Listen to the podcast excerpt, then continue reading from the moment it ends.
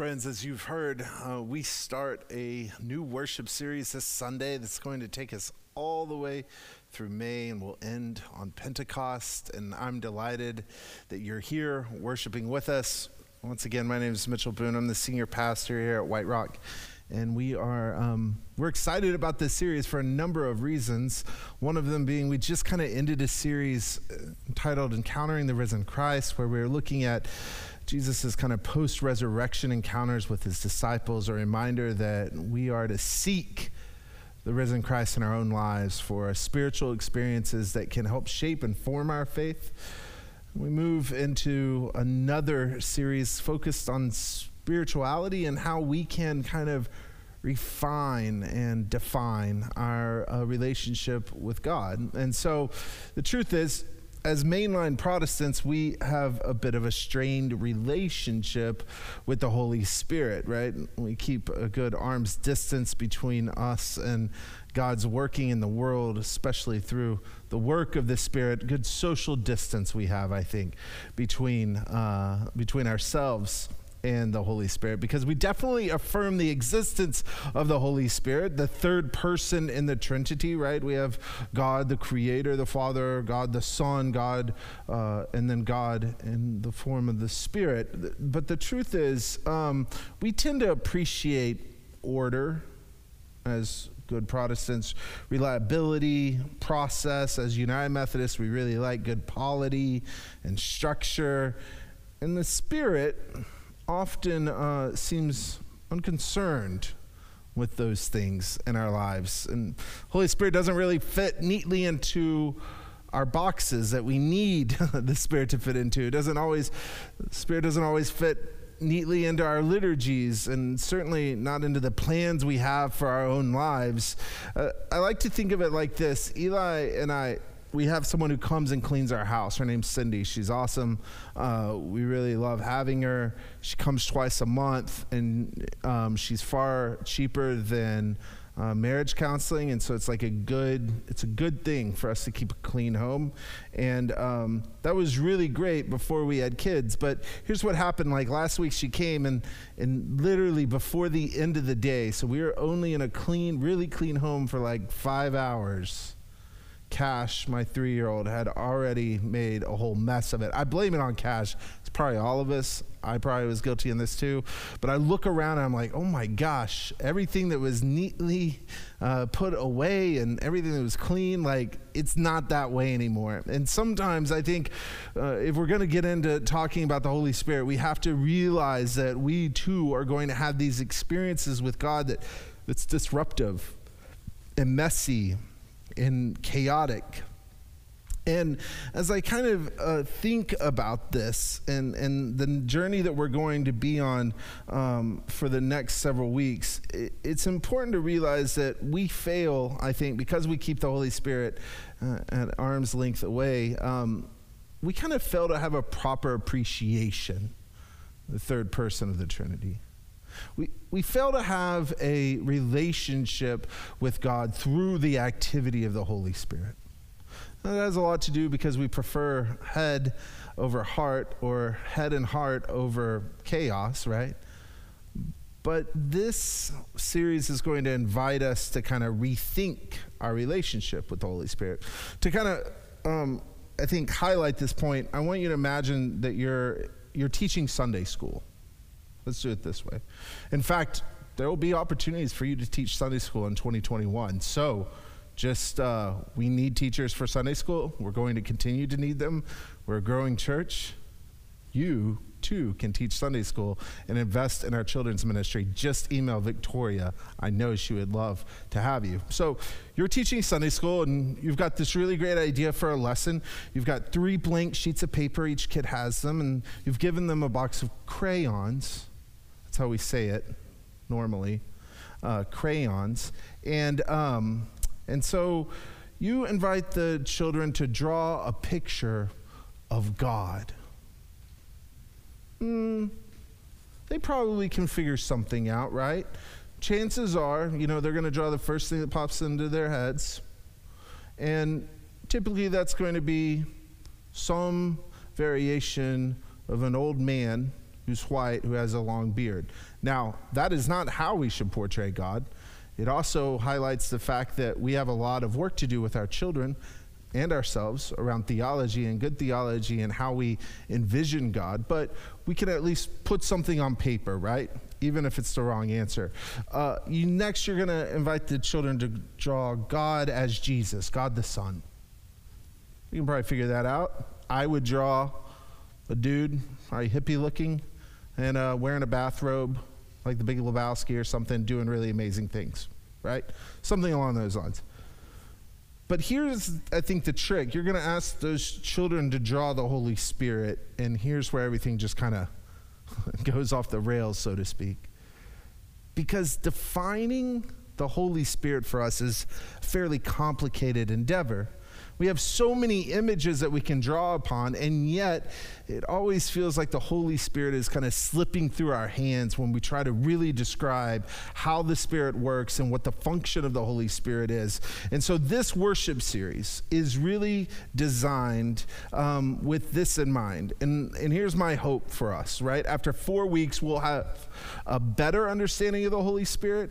We'll be more comfortable and more willing to trust that the Holy Spirit is a part of our daily lives. And, uh, and to help us get there, uh, I'm going to take a very practical approach in my preaching over the next several weeks because I think we need concrete things we can do and concrete images of the Holy Spirit to help us kind of bring the Holy Spirit into focus so that we can live better Christian lives, that we can begin to flourish uh, because we are in tune with how God is working and moving in the world. And so there's no doubt, right, that the Holy Spirit is a strange concept because it, the Holy Spirit feels so whimsical and mystical, at least for some of us. But I want you to stick with me for the next four weeks. Because how we understand the Holy Spirit really is significant for our own faith. Scripture mentions the Holy Spirit over 400 times. It's Holy Spirit, the Spirit, the Spirit of God, or God's Spirit, um, throughout both the Old Testament Hebrew Bible and the New Testament. And the images that are used in Scripture create all sorts of glimpses into how God is at work right here and right now in the world. In the Old Testament, the Hebrew Bible, right, the Holy Spirit is most often named God's Spirit. And this word that's translated as spirit is also translated as breath or wind, ruach, right? And so what we have here is this idea that God's spirit is active and alive and moving in creation. In fact, the very first time we encounter this idea that God's spirit is moving is in the first verse of the first chapter of the first book in the Bible. And here's what Genesis 1 1 says In the beginning, when God created the heavens and the earth, the earth was a formless void, and darkness covered the face of the deep, while a wind from God swept over the face of the waters.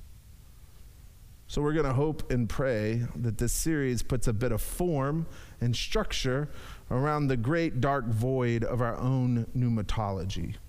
Pneumatology just meaning the study of the Holy Spirit. So, to help us get there, we are going to rely on metaphors and images, not because they're simply uh, easier to understand, but because Scripture does the same for us. And so, if we want a scriptural, biblical understanding of the Holy Spirit, we kind of have to think of the Spirit as having several functions in the world because that's what we see in Scripture. So, this week we're going to talk about the Holy Spirit being a guide, as Victoria talked about in our children's time, right? A guy, the, the Spirit being out in front of us or nudging us along, showing us the right path. Next week, we're going to talk about Holy Spirit as counselor, comforter. In three weeks, Phil's going to preach on the Holy Spirit as restorer or recreator. And then finally, we're going to end with the Holy Spirit being a catalyst for not only change within us, but also within our communities and our churches. But this week, understanding the Holy Spirit or thinking about the Holy Spirit as guide. And I think that that's good for us to start here because I think that's the most common way we as a church talk about the Holy Spirit. It's what we pray for when we are in worship all the time that the Holy Spirit guides us, right? That, that, that binds us together, that creates space for us to turn our own desires, right, into God's desires, essentially align, allowing us to align ourselves better and better to what God wishes for not only us as individuals, but for our churches and our communities, right? Keith just talked about how there's so much happening in the world that it can feel heavy. And we often pray that God aligns, right, uh, our own actions with what God desires from us. And, and so I think it's really important that we recognize that this concept of Holy Spirit being a guide is not, not that new for each and every one of us. But the problem is we just don't do a good job of actually living into that reality. Right? I grew up with a version of Christianity that looked a lot like this version of Christianity since I was United Methodist from really birth to now, right? And and the truth is like we were pretty good with God and with Jesus, but the Holy Spirit, right? We were rather we're rather suspicious of the Holy Spirit because we're kind of buttoned up a little bit. Um, and the truth is that the Holy Spirit stuff, we left that to the Pentecostals or assemblies of God, right?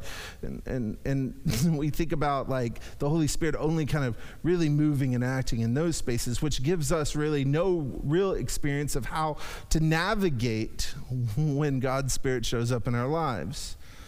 And the active presence of God that is moving and guiding and influencing us, let's call it this divine nudge, this movement, this feeling that God is helping direct our lives and where we go, right? That that, that is a challenge for us, especially because we usually prefer or place a high priority on truth being both verifiable and uh, rep- we're able to replicate it, right? That's why we, you know, I'm a big science fan. I like science, I trust science. And the truth is, I find the Holy Spirit at times to be a bit antithetical to this idea that there is um, truth is only found in numbers and in things that can be proven. So, to kind of help us shake out of this understanding of the Holy Spirit or lack of understanding, we're really going to look at Scripture. There's three scriptures I'm going to reference here. I'm going to do it fairly quickly, um, but they all point to this idea that the Holy Spirit is indeed a guide in our life. The first is Matthew 3. Uh, Jesus is being baptized, and I'm going to start in verse 16. When Jesus had been baptized, just as he came out of the water, suddenly the heavens were opened to him, and he saw the Spirit of God descending like a dove and alighting on him. And a voice from heaven said, This is my Son, the beloved, with whom I am well pleased. Then Jesus was led up by the Holy Spirit into the wilderness to be tempted by the devil. Jesus is baptized. The Holy Spirit descends upon Jesus and then immediately invites him to go out into the wilderness, the desert, to be tempted by the devil. Now, I know what you're saying is, Mitchell, if the Holy Spirit descended on me like a dove and spoke so clearly to me, then I would have a little better understanding and relationship with the Holy Spirit. And I get that. But what we see here in Matthew is that even God's Son needs the Holy Spirit's presence in his life.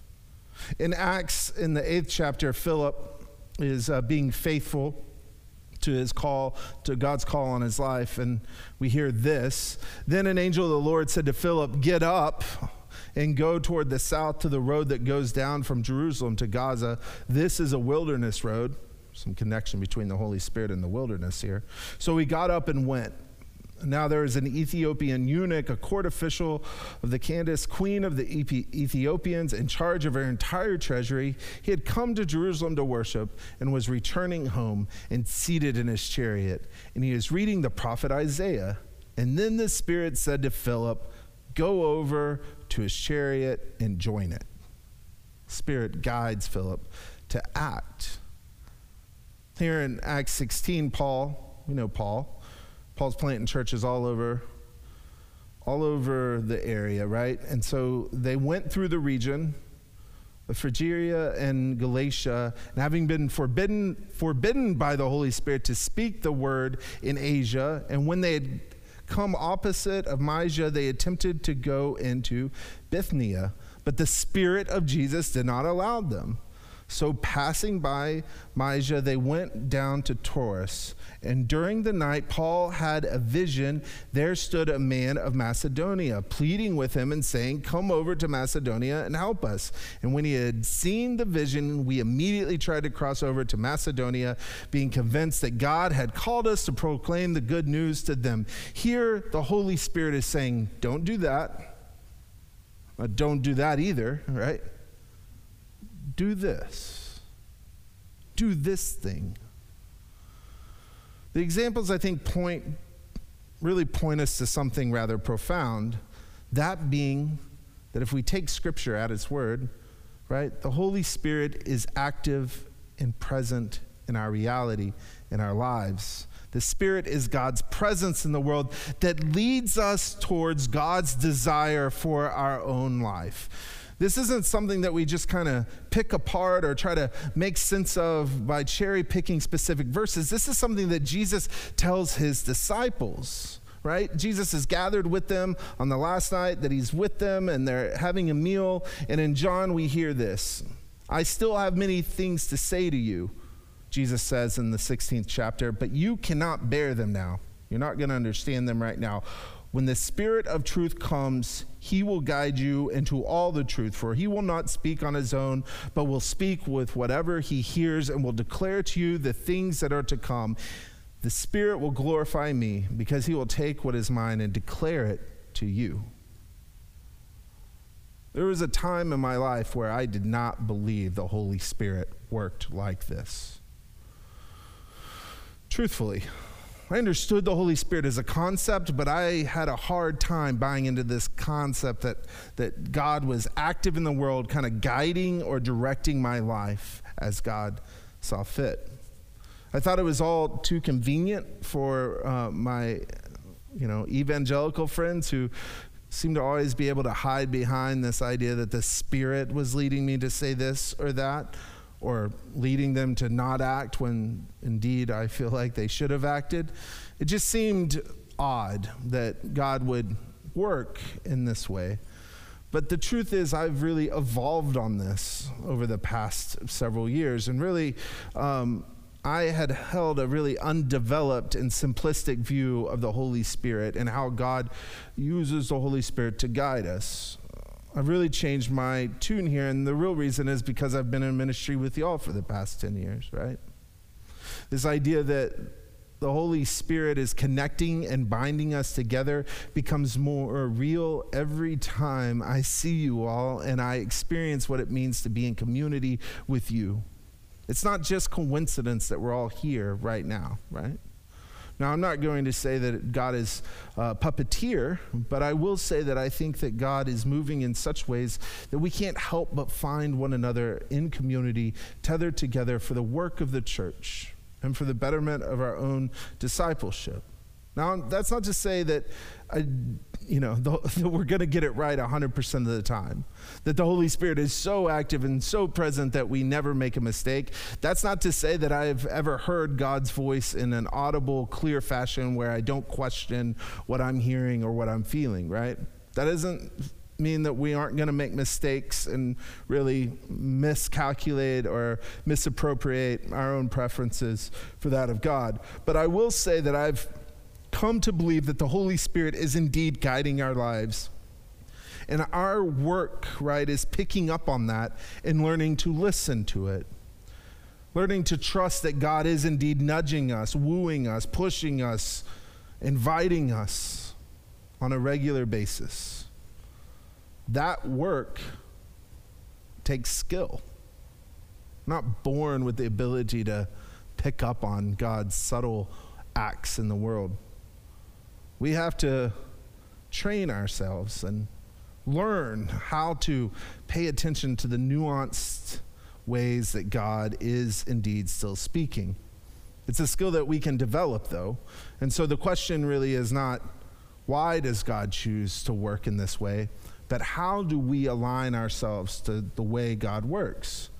And the first way I think we do this is by saying, and by, by really becoming more open to the idea, right? I just told you like 10 years ago, it was kind of a, a reality that I didn't really buy into.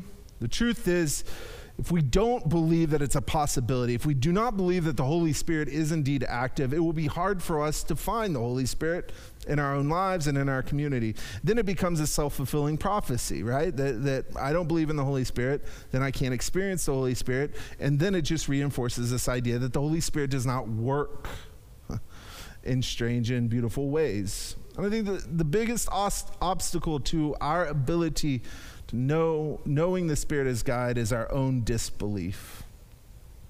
We have this notion that uh, truth is not found in the whispers or the nudges that we experience.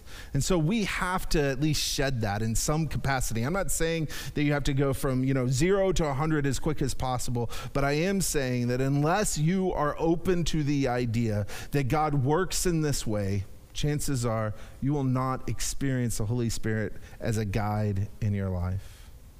But if we become open to it, just the possibility, then we have to make space for discernment and for listening and for silence.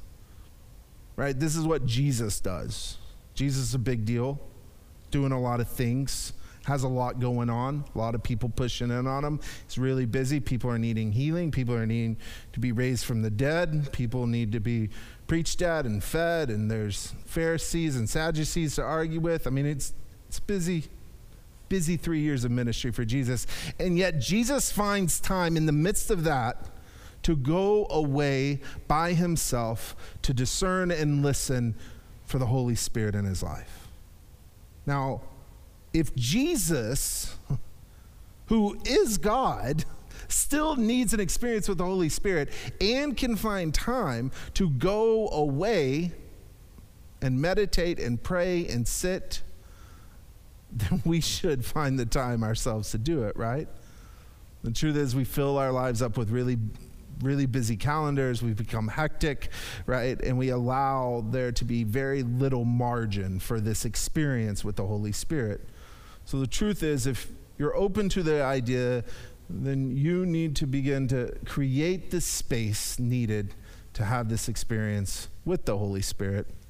And then when you've created that space, I think the, the role or the job that we have to get to is we have to practice good disciplines. Now, I'm not going to tell you what that is for you. I'm not going to say, like, this is a good way to communicate and, and get in touch with God, and this is a bad way. I mean, I have some preferences, and if you need some spiritual guidance on this, I'm sure I could offer a few opinions. But I know that we all experience God in, in unique ways.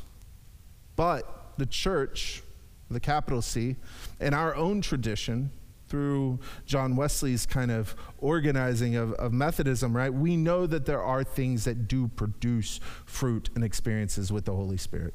That's prayer, regular prayer, right?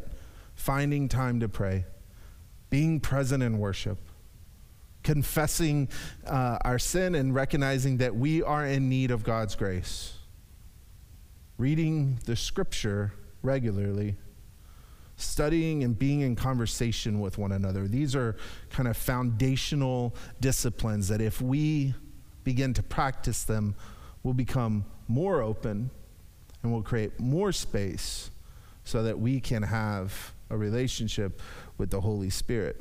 Which is really important because it is hard to discern what is truth and what is not, right? We're on part of you all are watching on Facebook right now after this, if you don't believe me, just hit your news feed, right? And just start scrolling. And you'll have all sorts of opinions about what is true and what is not true, right? The world is competing for us and our allegiance, right? And so it is very hard. And we get this in First John, right? Be careful that not you don't fall prey to every spirit, right? That every claim about truth cannot be true, right? And so we have to be really intentional about being open, creating space, and then following discipline so that we can align ourselves or God can do the work necessary on our lives through the Holy Spirit to align our desire with God's. Then, you know, maybe the most important part is just do it regularly, like daily. Like Philip was just going for a walk. Wasn't that complicated? angel shows up, the Spirit of God shows up, says, Hey, Philip, why don't you take a walk? Okay. Right? And through that one yes, Philip has an encounter with the eunuch that results in not only scripture being explained but a baptism. Then there's like this amazing like disappearing act. And then we have this story right now that we base so much of our theological understanding about all meaning all on just because Philip decided to take a walk so think about it as this like every day there's an opportunity to pay attention to where God is trying to direct you. If you just practice listening and then responding in the most simplest of ways, there will be opportunities for you to have really beautiful encounters with the divine. And then finally, it is learning to trust the community to help you do the discernment work. It is learning that the community, us here at White Rock, we can help you discern and gain insight and experience the divine through the Holy Spirit. And we do that in really simple ways by just asking each other good questions, being willing to listen to one another, trying not to judge others when they tell us about their spiritual experiences, and being really committed to being present with people when they are struggling or trying to make difficult decisions or have really uh, strange or um, you know encounters it is really important that we learn to be in relationship with one another. Um, i say that because it's been so easy for us to be disconnected. You know i've done an incredible job about remaining somewhat tied together but soon we're going to be back in here. We're going to be in this space as a community, and it is going to require that we learn to trust one another again, refoster, rekindle the relationships that we have with one another. And if we can do that well, then we can really allow the Holy Spirit to move freely in our midst. And I need you to help me do it, right? I need you to say, hey, Mitchell, that's where the Holy Spirit is, because I'm always preoccupied. Yeah, ask Eli, ask my staff, like I'm always preoccupied, right? So I need you to be like, Mitchell, you missed it, but the Holy Spirit's moving there. And you need others to do the same. But if we can commit to being open to it, if we can commit to allowing ourselves the space needed, the disciplines, the regularity of acting daily, and we learn to trust our community, we can put into practice a new methodology that makes sense for us in today's modern world, which will allow our church to continue to flourish and live out the mission that God has given us to bring the good news of Jesus Christ to those we encounter and transform our area of East Dallas. There's much work to do, and I can't wait for the rest of this series the name of the Father, Son, and Holy Spirit. Amen.